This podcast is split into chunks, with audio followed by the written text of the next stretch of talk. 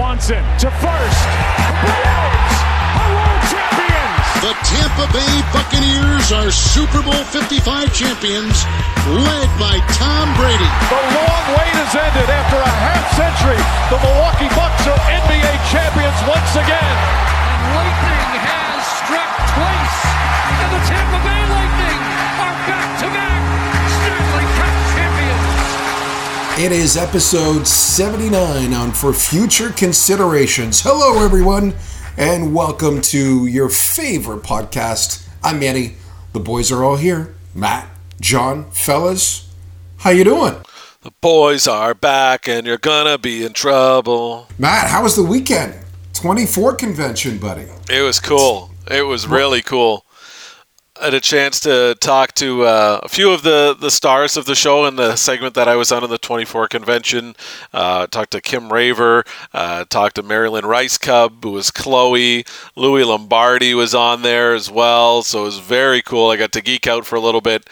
Uh, watched the uh, the interview that they had done through the convention with Kiefer Sutherland. He's saying he's never closed the door to doing it again, but he's not the one that's writing the script and putting it all together. So I'm predicting we're going to see one more run of Jack Bauer in the near future. Oh, that sounds great. I can't wait for that. John, you're a big fan of 24, right? Yeah, I love it. I've watched the entire series through twice.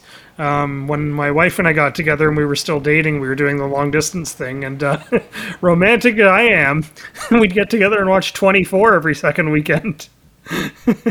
she loved it though. We love that show. So yeah, I'd love to see Kiefer Sutherland back.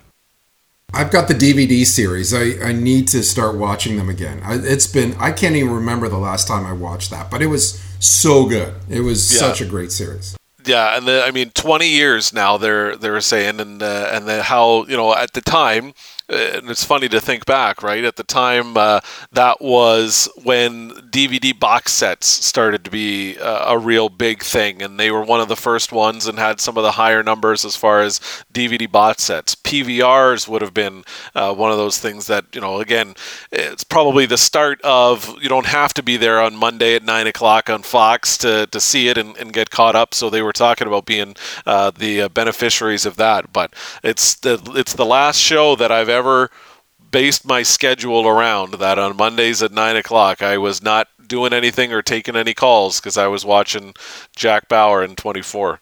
And uh, what a great binge watching show. If anyone wants to binge watch something, there are a ton of episodes. They run one right after the other. You can't skip an episode. It is an excellent binge watching show. If you've never watched it, do yourself a favor and really get into 24. It's so good. And that's because of the countdown, right? Because it, it's just an hour, right? So you can binge watch it. That's a great point. yeah, for sure. And it was great too because you could Kiefer would be getting in the car, Jack Bauer would be getting in the car, and he'd be ten minutes away from the White House. I'd go grab a snack, grab another glass of water or something, come back in seven minutes, and then in three minutes after that, he pulls up at the White House. It was great. Uh, notice no one ever stopped to go to the bathroom on that show. No one ever went to the bathroom. Nobody ever napped. Nobody ever had dinner out. The, you know, just go grab a bite. You know, he's running around New York. He doesn't stop at one of the hot dog stands or anything, and just grab a as he's as he's running around. It's it's wild. I always wondered. and I think one of the jokes that I always had with a buddy of mine was like, "What's like the third day after that day like at the office? Like they all just sitting around like." Man, that, uh, that was a hell of a Tuesday, wasn't it, guys? Hopefully that doesn't happen again for oh whenever the next season starts. while they're while they're cleaning up the rubble of CTU for the third time. Like, oh shit, we got to move this thing. People, too many people know where we are. oh man, maybe I'll watch it next weekend, this coming weekend, because I'm gonna have to impose a, a ban on betting in football because last weekend was rough for me. Week nine was rough. How did you guys do? I'm done. I'm not putting another cent in the NFL again. I'm done. This is, you know what I realized in the NFL just from my bets. So uh, I don't have the screenshot anymore on my on my phone. I, I think I deleted it at 1:45 when I lost my first bet of the day. But so I had uh, I had the Chiefs, I had Dallas, uh, the Rams, and the Bills uh, by at uh, 12 and a half. I realized just watching the score, and I, I don't, I've got my kids running around in the afternoon. I couldn't tell you the last NFL regular season game I actually sat down and watched. I don't think there are any good teams in the NFL. I think everyone sucks, and it, it doesn't matter. There's no good teams. You just get lucky once a week or uh, every other week or a couple times a month. I don't think any of these teams are any good anymore. How about this? The Packers lose, the Rams lose, the Cowboys lose, the Saints lose. Yeah. All on all when the Buccaneers had a week off. So it's Tom Brady sitting there seeing all these other teams lose. The Buccaneers are like, this is the best week ever. We didn't even play. How did we end up gaining ground in the NFC without anybody playing? It's because no one's any good in this league. When everybody said Buffalo's the best team in the AFC, they lost to Jacksonville. They didn't Come get a on. touchdown against Jacksonville.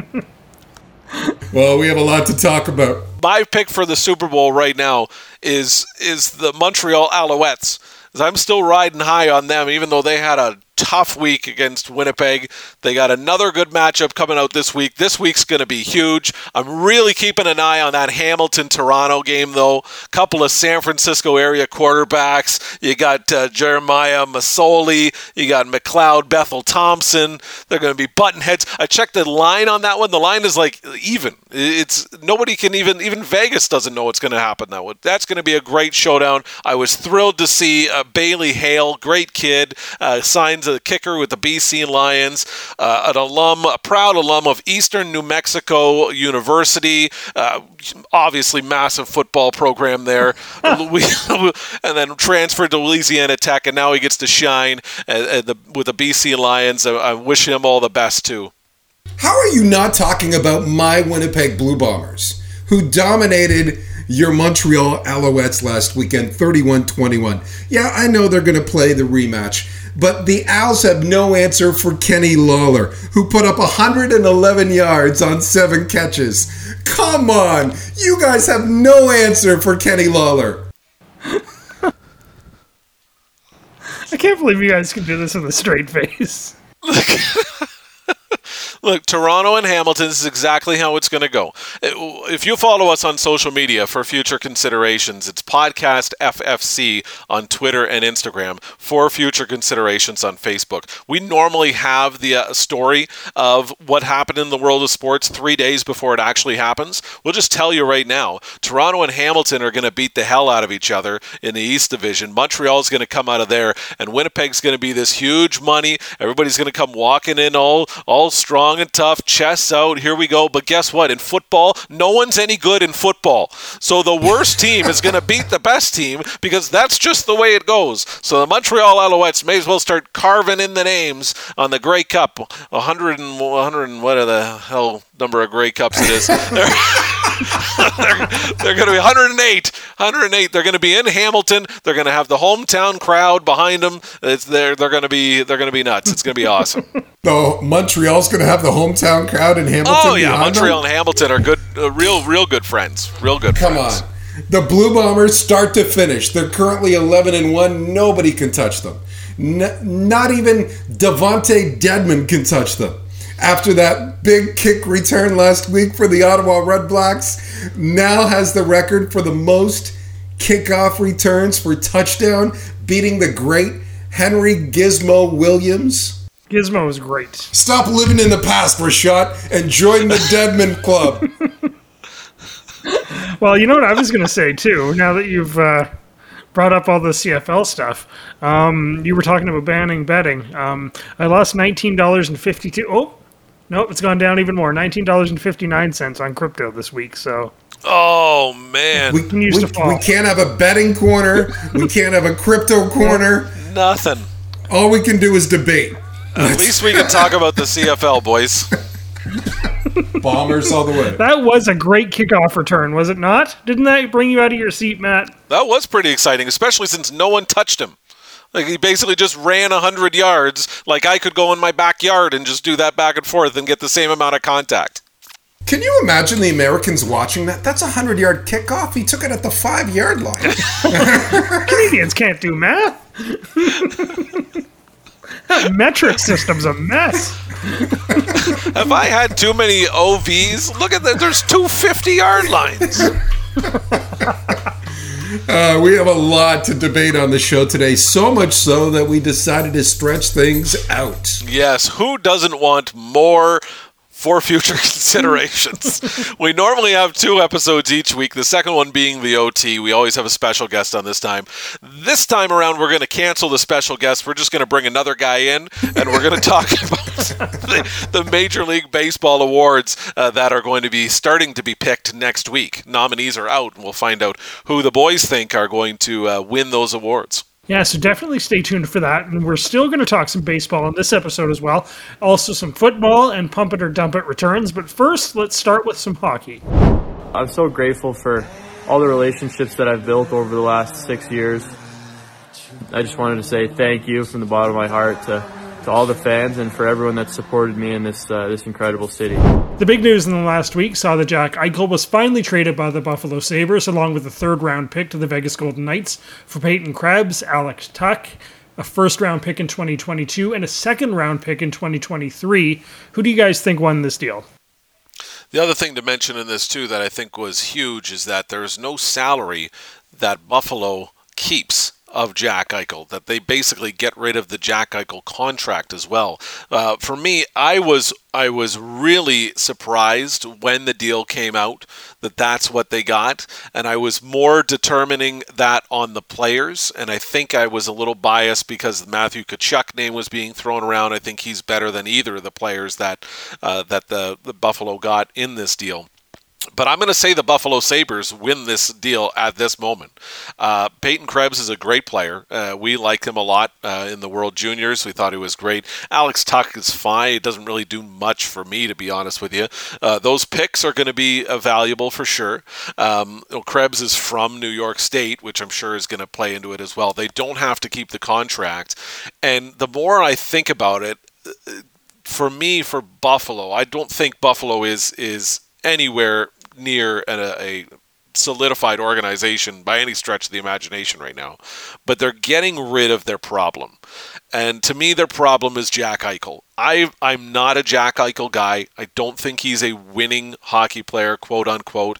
Uh, I think obviously Buffalo has a lot of ownership to do with this injury scenario and the saga that's gone on. I think Jack Eichel has a fair amount of that too. And the that the Buffalo Sabres were actually actually able to just cut bait and trade him off for some pieces, I don't think they could have gotten a better deal than the one that they did.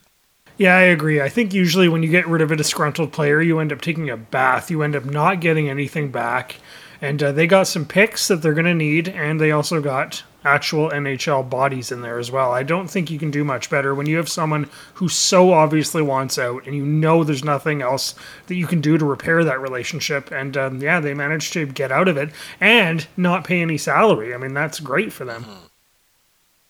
I really like the deal for the Sabres for everything that you said. Most importantly, about the $10 million, they no longer have to pay Jack Eichel for not only this year, but for the remainder of his contract, with it, which is still very substantial. Um, but I will say I like the pick for Vegas too. I think when you look at hockey trades, who gets the best player? And I think the best player out of all the players, the three players, Krebs, Tuch, and Jack Eichel, is Jack Eichel. When Mark Stone is healthy, when Max Pacioretty is healthy, when Jack Eichel is healthy, and they will all return at some point this season, that will be one heck of a hockey line. Vegas has truly lacked a number one center. Jack Eichel is a point per game guy in his career on a very bad Buffalo team. Imagine what he can do when he has pure goal scorers on his wing. He will be better than a point per game player. I think Jack Eichel gives Vegas their legitimate number one center. Chandler Stephenson was in that role. He can now fall to the second or third line because you still have William Karlsson in Vegas. Now all of a sudden you're that much deeper. And I think the Vegas Golden Knights, yes, they'll have to shed some salary when the players come back, but I really like the deal for Vegas. I like the deal for the Sabres too. Uh, I would have liked it even better for Buffalo if they could have snuck in another second rounder in the future for them for this, but um, I like that. I don't believe that Tkachuk would have been traded. Um, you know, there were a lot of rumors out there that Calgary was offering Tkachuk. Uh, I, I don't believe that that was the case. I can't believe that Calgary would give him up. But imagine Eichel in Calgary in that battle of Alberta between Eichel and McDavid. That would have been something else. Do you think too this changes Eichel as um, a player? You don't get much more of a contrast in the NHL than Buffalo to Vegas. Like this might be just the kind of change that he needs to revitalize him and uh, give him a bit of an attitude adjustment. It's possible, but he's going to the attitude adjustment city of of North America, maybe. I, I think he's going to the the bright lights, uh, opposed to the, the dim days that there there were in in uh, Buffalo, figuratively and literally. Uh, to me, it I, I've thought of that, and it's a little more of a concern than a relief uh, for him right out of the gate. I think it's a good thing that he's hurt coming into it. He gets some time off. He can sightsee and, and hang out and then get down to business. Did you see the video we posted on our social media about his arrival? Yeah. in Vegas, they had a. There's more the, people in the lobby there than there were at the last Sabres game he played in. but Jack Eichel is a big winner here. I don't think he had a problem with Buffalo, just Sabres managing. They wouldn't let him have the surgery that he wanted, right. the artificial disc replacement. Like, I didn't think he minded Buffalo. He just really had a problem with the Sabres organization not letting him have the surgery that he wanted. Now he is getting the surgery that he wants. Jack Eichel is a pretty big winner in this deal, too. We have a listener question from Mark in Chesley, who's a big Blackhawks fan. His question has to do with Chicago firing coach Jeremy Colliton after only one win in their first 12 games. Derek King is taking over on an interim basis, and the Hawks won their first game with King as bench boss. Mark wants to know if we think the Hawks will recover in the West and still get into the playoffs. It's still pretty early in the season, right? Like, I don't think you can count anyone else out, but um, the Avalanche and the Stars are off to poor starts too, and I think they're vastly better hockey teams. I still the Wild, the Blues, the Jets, the Oilers, the Flames.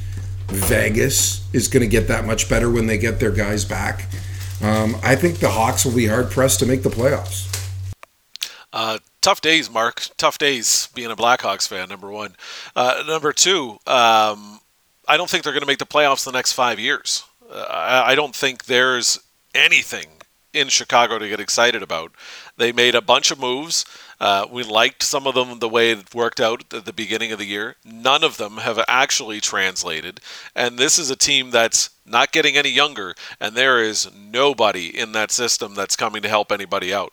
They've got a long way to go. I'm going to say that they're going to be on quite a stretch here, that they're not going to make a playoff uh, appearance, and, and I'm, I'm fine with saying they're not going for the next five years we never did like the Seth Jones contract, and it's it's not working out for them. No, not at all. Uh, the Fleury deal's been, you know, again, not great.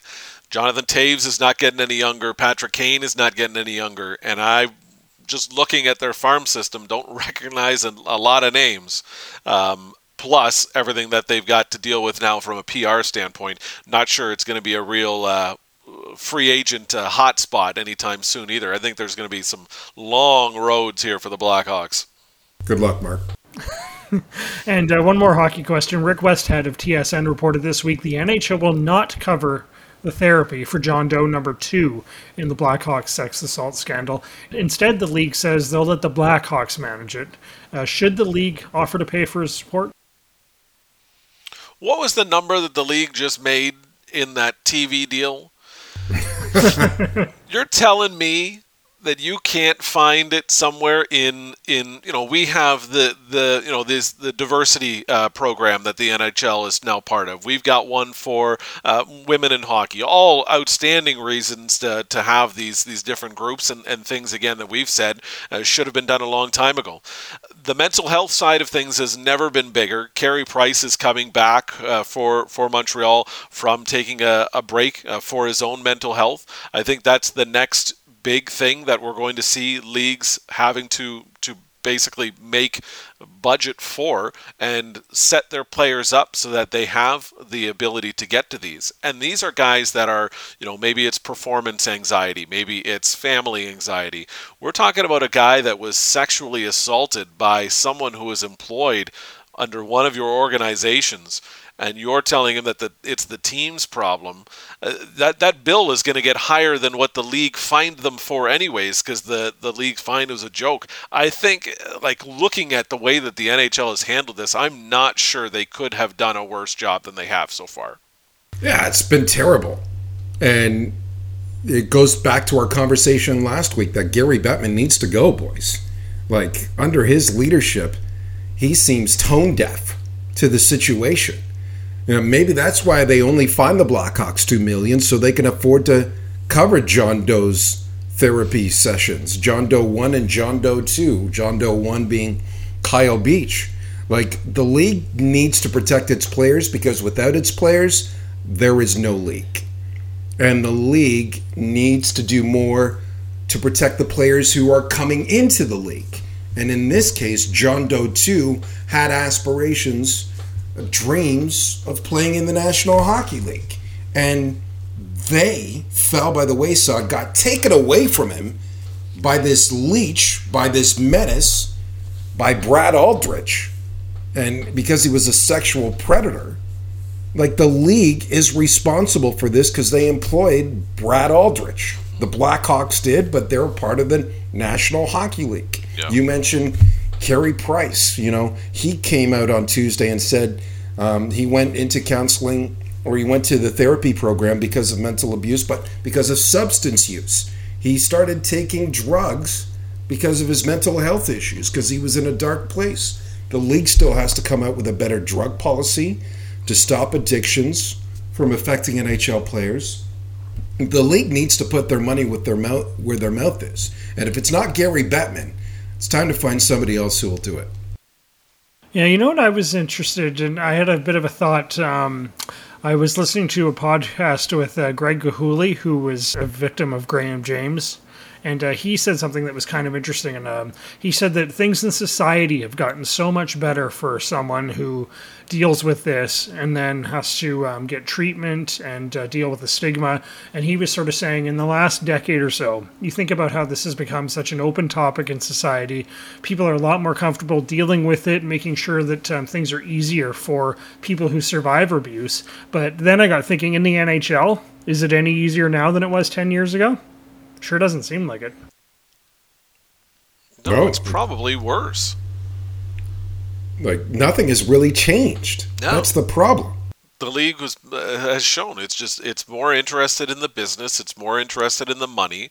The players are assets that kind of come in and out, and and to, to basically take zero responsibility for uh, the the member of your organization being the Chicago Blackhawks uh, and dealing with the issues that they uh, they did and, and the people that they employed and the people that kept this quiet. And, and for the NHL to either assume that this is going to go away or be able to come out and say, "Oh no, we we've done everything that we can do," but you've still declined this person any sort of ability to get better, to to work on being better. Maybe as a you know you you can say sorry all you want. Sorry might come in a financial uh, direction, and, and, the the start is it that you can find somebody or find some money to help this kid talk to somebody and and work through the the horrible things that they've had to deal with. Can you believe what we just saw? This is incredible. You know, guys, I got to be honest. I have goosebumps. Unbelievable. Oh my God. And now it's time for our play of the week, picked by you, our listeners and social media followers. We've had a few fantastic plays to pick from, more than four, in fact, but we picked a final four and let you decide. And the winner is the epic move by Connor McDavid. Rangers having trouble changing here. McDavid, beautiful move.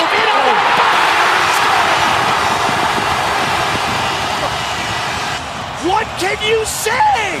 Talk about stick handling in a phone booth. What a move around Georgiev to finish it off. What a goal. Connor McDavid went through the four New York Rangers, then deked out the goalie for an amazing goal that is our play of the week, and uh, maybe even the play of the year up till now. Yeah, it definitely is a play of the year candidate, right? Like that goal was insane. It happened in the final three minutes of their game too, to tie the game, mm-hmm. and the Oilers would win it in OT. Like even even that stage alone, let alone the play that he did, uh, is unbelievable. Yeah, I, if you if you follow me individually on on Twitter and you voted for something other than that, you you can just unfollow right now. Like that's that's the best play you're going to see in hockey this season.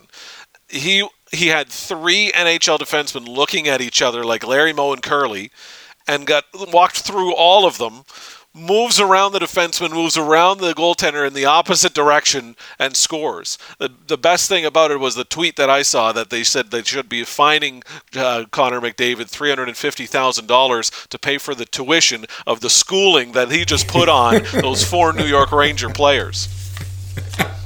Hey, Rashad, tell me you didn't vote for Thatcher Demko and his flurry of saves. No, I actually did vote for McDavid. I almost voted for Demko, though, but yeah, that's your boy, Thatcher Demko. Yeah, boy, he's we got him on the show. Welcome now. Here he is uh, joining us uh, from backstage.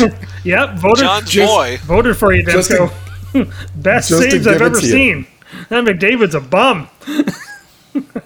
like Demko would have won it maybe on another week. That South Dakota State trick play might have won it on another week. That was pretty yeah. good too. That was pretty good too. I didn't even put Wyatt Johnston's goal in the OHL as a candidate. That's pretty impressive there. He he had an impressive game winner too. That uh, McDavid play is like the uh, Ohtani of uh, plays of the week. Any other week, any one of those plays would have been good enough, but not this week.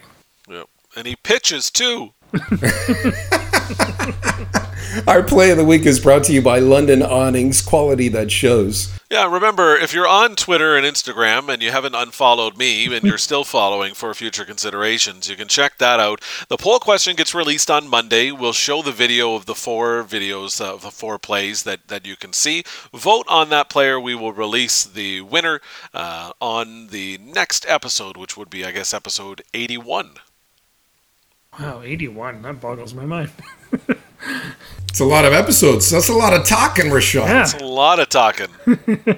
uh, the other big sports topic in the past week had to do with Aaron Rodgers, one of the biggest stars in the NFL, did not play on Sunday because he tested positive for COVID 19. And of course, there was a huge firestorm because back in August, uh, he said he was immunized. Didn't exactly say what that meant, but uh, people from all walks of life were very critical of the quarterback from Green Bay, including Terry Bradshaw and Fox. I, one, I'd give Aaron Rodgers some advice.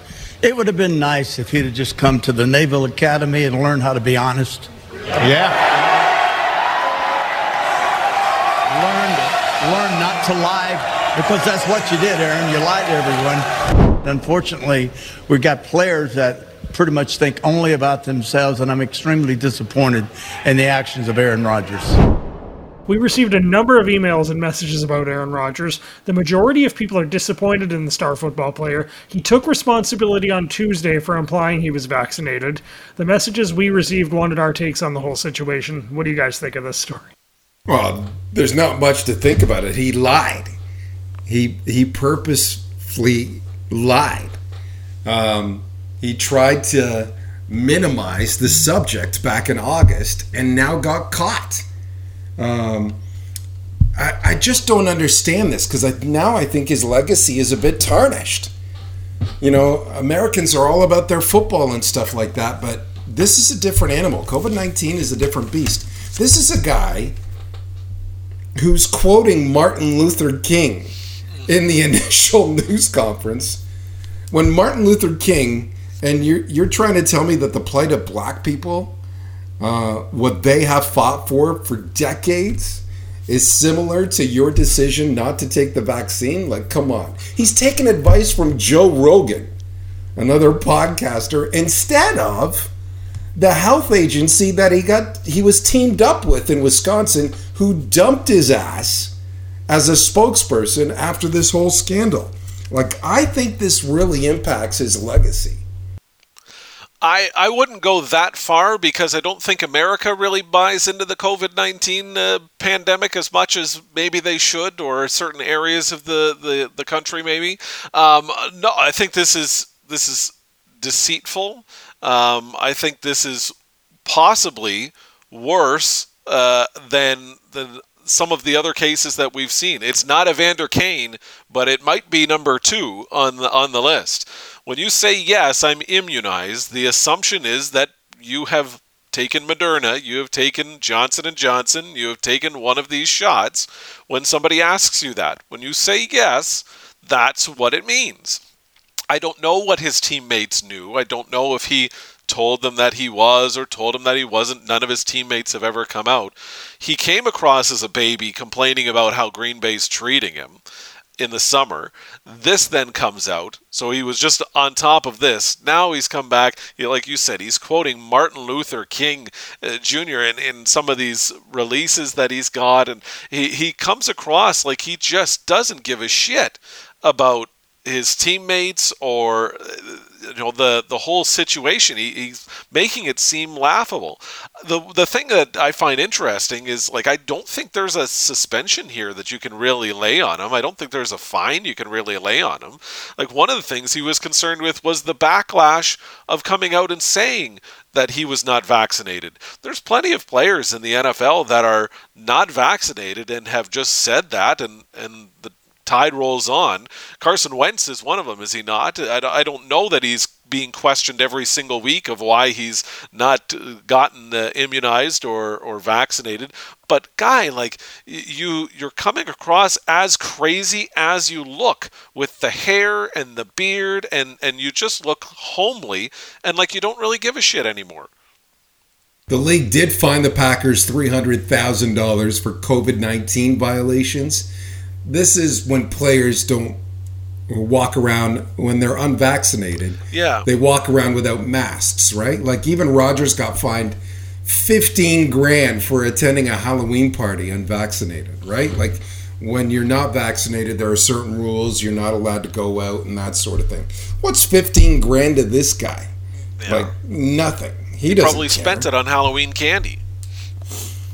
Like I think if if you're a Packers fan, you're like you can forgive them. But if you're not a Packers fan and you believe in COVID nineteen, your your image of Aaron Rodgers has changed forever.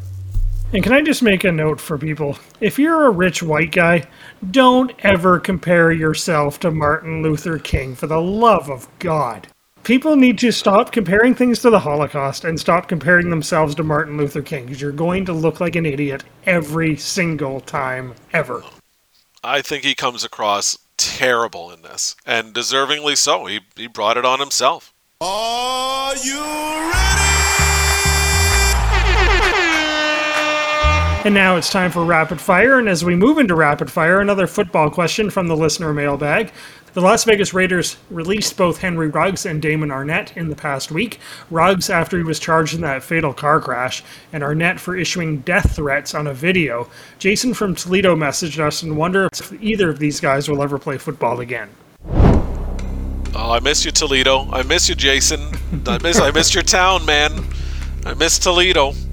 I was on a Zoom call with the Toledo Chamber of Commerce the other day. Oh my, what is that like? everybody, everybody goes home after. Is it?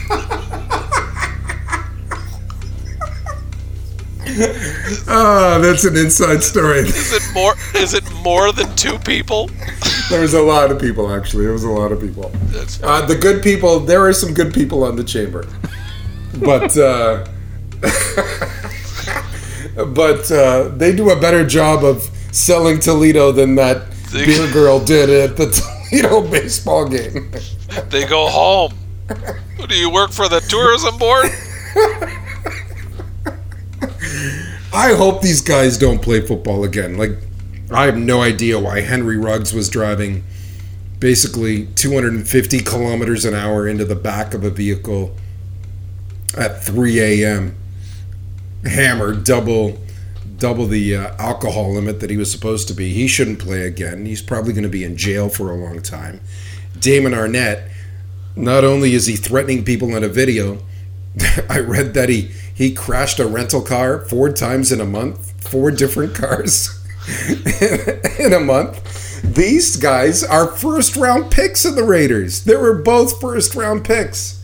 somebody might take a chance on, on Arnette, but I hope I hope they don't. Like they don't deserve to be playing football.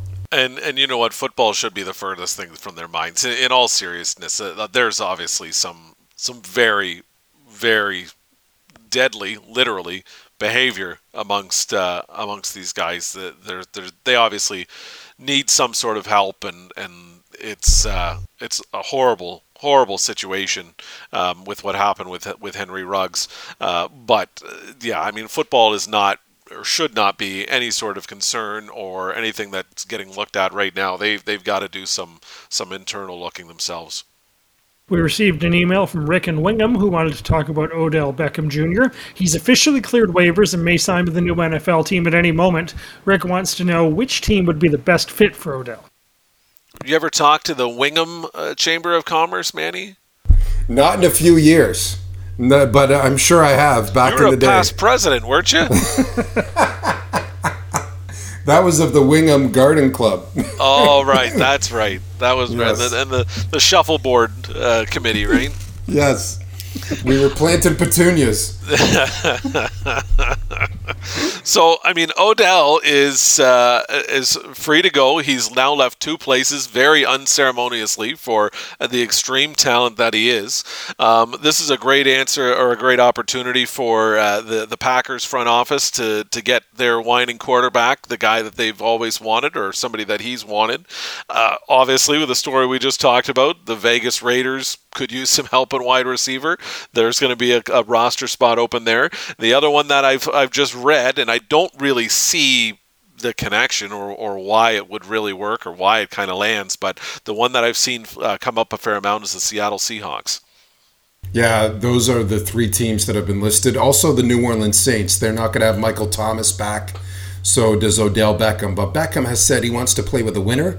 So it makes sense for me to for him to go to Green Bay and get baby Aaron Rodgers, one uh, another toy that he wants to have to win it. Um, opposite Davante Adams, that would be a heck of a trio. But Cleveland didn't look out of place without Odell on the weekend. They beat No. Cincinnati. No. Maybe it's something about him and not the team.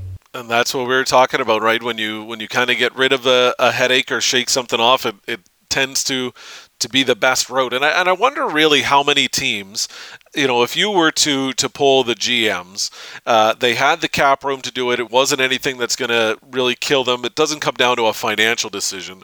How many teams in the NFL do you think at this point would take a chance on Odell Beckham Jr.? I would hope there's quite a few that would just say, "Nah, I'm I'm good."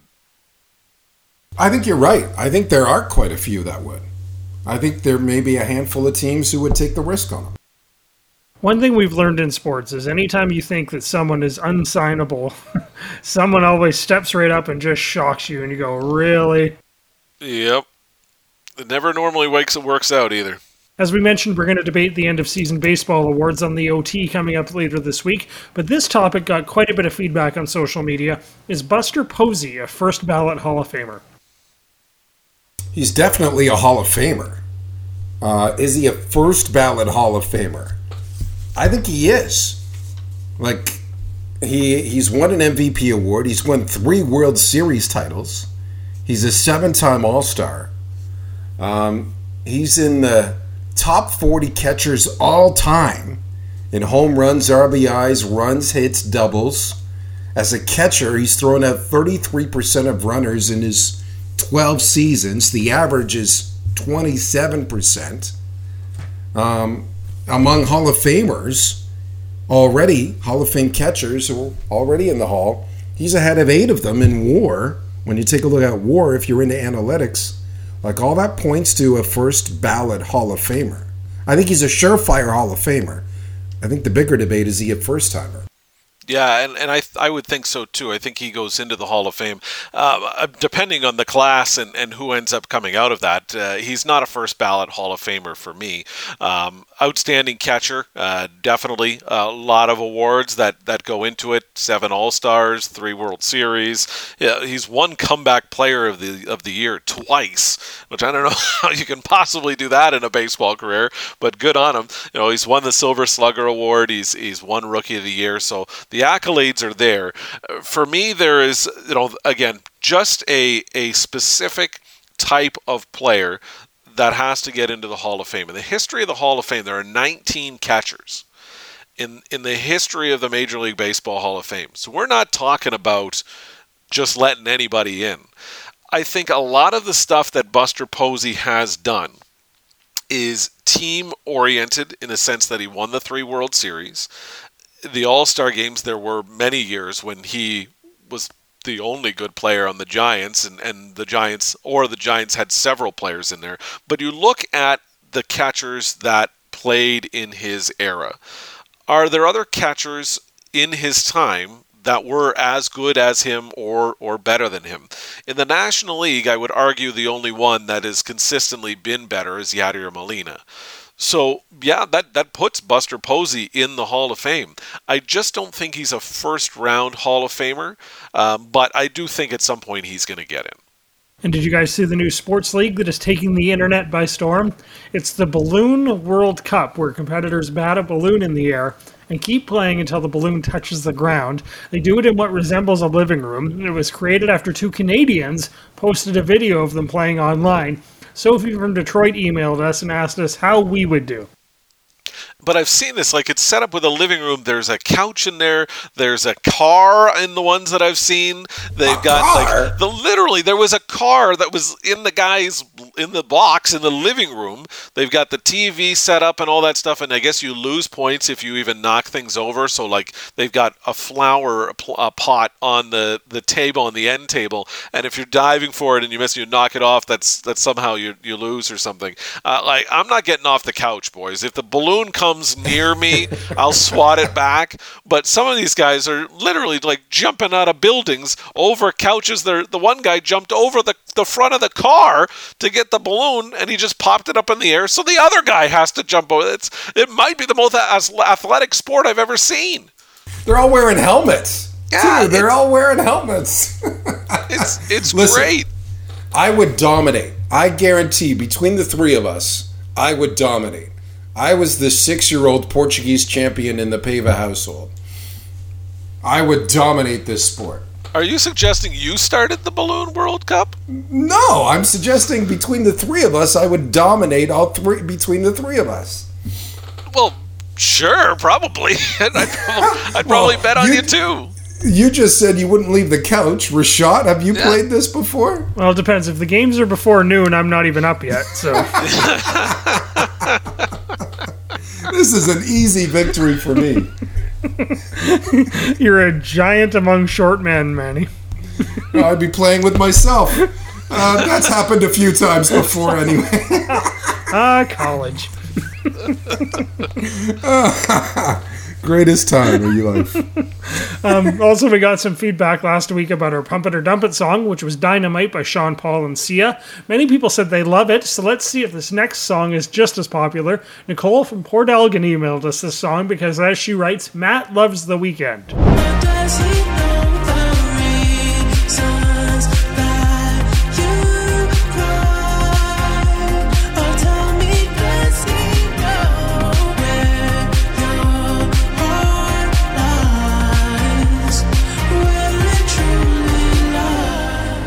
It truly lies? This song is called Moth to a Flame by The Weeknd and Swedish House Mafia. So, fellas, Nicole wants to know do we pump it or dump it? Matt loves the Weeknd, but this song is gonna put me to sleep. it's it's fine. It, I if I never hear it again, I'm okay. Uh, if it happens to be on on the mix when we're sitting around Manny's pool and I'm 22 Coronas in and it's three in the afternoon, I'll probably take a quick little snooze in the in the, once you get that uh, that that tiki bar set up back there. No, it's not. It's all right. It's it's fine. It basically I listened to it and, and didn't even notice that it was over yet until the uh, next YouTube commercial started playing. So it didn't grab me much at all. I kind of liked it actually. I heard it on the radio this week, and I was like, "Oh, I kind of like this song." And now I'm kind of reevaluating my uh, my decision on that. So Matt dumps it. John pumps it. I'd rather play Balloon World Cup than listen to this puppy. Not a fan, boys. Dump it. Not You a would, fan. there's not a song in the world you would pick over playing with yourself. So true. You know me oh so well. So if we get Marvin Gaye on here, they might be able to knock knock it off the top spot. But Normally, I would be playing some music though. Playing the organ. No, it that's was somebody the- else's job. I thought it was the flute. Oh, we lost him. It Oh, took no. us. It took us forty-five minutes, but we lost oh, Yeah, him. no, usually I this was only happens gonna right at the say- beginning of the show. I was only going to suggest as long as nobody's playing the trombone.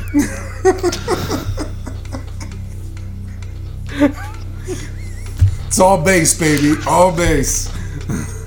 Poor Nicole from Port Elgin regrets asking this question. She in the Chamber of Commerce? She should be on the tourism board. Uh, that does it for rapid fire. Great debate. Uh, okay, let's talk about the Toledo story. So Matt and I went to Toledo to watch a baseball game. Was that at the baseball game or was that at was a the Toledo Walleye game? It Was was we went to see hockey Zach game. Nastasiak, right? Yeah, that was the hockey game. And we got to get Zach on the podcast too, by the way. So we stop at one of the beer vendors, and the young woman was like uh, pouring us the beers. And I, Matt and I were like, I asked her, What are we doing after the game? Where do people go after the game? One word answer home. And it was look me in the eye, straight face, no reaction. So uh, where do people go after the games? Home. And, and so I respond and go, Whoa, it's great to see that uh, you work for the tourism board in Toledo. anyway, I'm sure we had a great time in Toledo, right? We Matt? did. We found We- our own fun. There's a couple of Irish pub uh, spots in there. There was that one place that we went before the game and got food. That the service was awful, but I think they were. I think it was a dollar and a half uh, uh, for a liter of beer. We were just uh, oh, it was. We got the bill, and I think we paid more for parking. it was great. Toledo is a great metropolis. Great metropolis. So can't wait to go back now that the border's open. Then maybe they can get rid of the PCR test soon enough and we can make the trip. Oh, hey, I heard a little tip that if you go to uh, some of the bigger drugstore chains around uh, Metro Buffalo and Metro Detroit, they will give you your PCR test for very cheap. Very cheap. Oh, you got to right? know a guy or what? Is there? A, is it? Is it Do a I have van s- behind the? the Do we have to say we know John Rashad? Uh-huh. Like, He also this had some watches he was selling out of his trunk. I don't know what was going on, but were they Bolexes? Uh, don't buy any musical instruments from the guy. you, you can join the debate, join the conversation on social media. Follow us at Podcast FFC on Twitter and Instagram for future considerations on Facebook. He calls himself the conductor. don't, for, don't forget, go back, listen to some of our previous episodes. We got some great interviews. We've had some great, uh, great guests. We've had some great debates as well. And you can also join the conversation too by sending us your questions, like Nicole did. And uh, you can also make uh, topics, uh, suggestions, and comments as well at for future considerations at gmail.com. Remember our second episode this week called The OT will have even more debate. Yeah, we're going to bring our buddy Adam Hooper on. He's the guy that never knows how to vote on time, so he may not show up for this. Just a warning. But if he does show up, we are going to debate the end of season Major League Baseball awards. So we're going to go from MVP to Cy Young to Rookie of the Year to, to Skipper of the Year.